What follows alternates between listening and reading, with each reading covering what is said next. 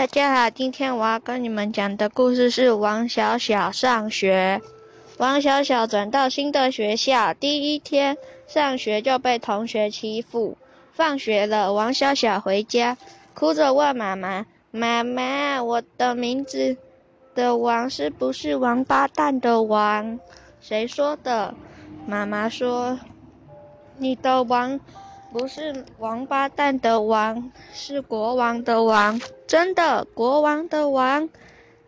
王小小不哭了，妈妈点点头，王小小擦干眼泪，开开心心去洗澡。第二天，王小小又哭着回家，妈妈，我的小小是不是因为我是小人又长得很小？谁说的？妈妈从一本书。中抬起头，你是妈妈的小宝贝小心肝，所以叫小小。耶，我是妈妈的小宝贝小心肝。王小小擦干眼泪，开开心心去做功课。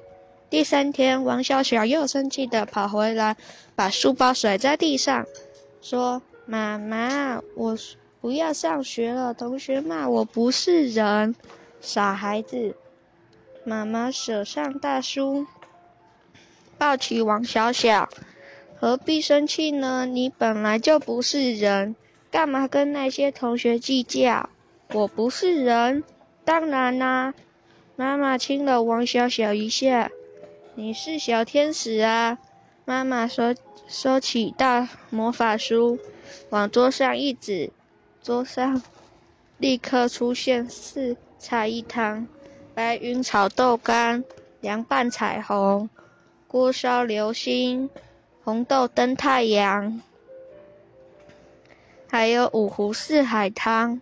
妈妈说：“乖，去洗手，准备吃饭喽。”这是妈妈从食谱上新学来的菜色哦。王小小上学，谁是最厉害的王？球迷阿哲，我是。连败山冠王，小猴三三，花花果山的美猴王，天下无敌。王王妈妈，错错错，我们家的王小小最厉害。所以小朋友不要像这篇故事里面的那些同学一样。以为别人的名字很好笑，就帮别人取绰号哦，这样是不对的。好，下次再见喽，拜拜。不要像我以前一样，我也是会帮我弟弟乱取绰号，这样是不对的。好，小朋友，拜拜。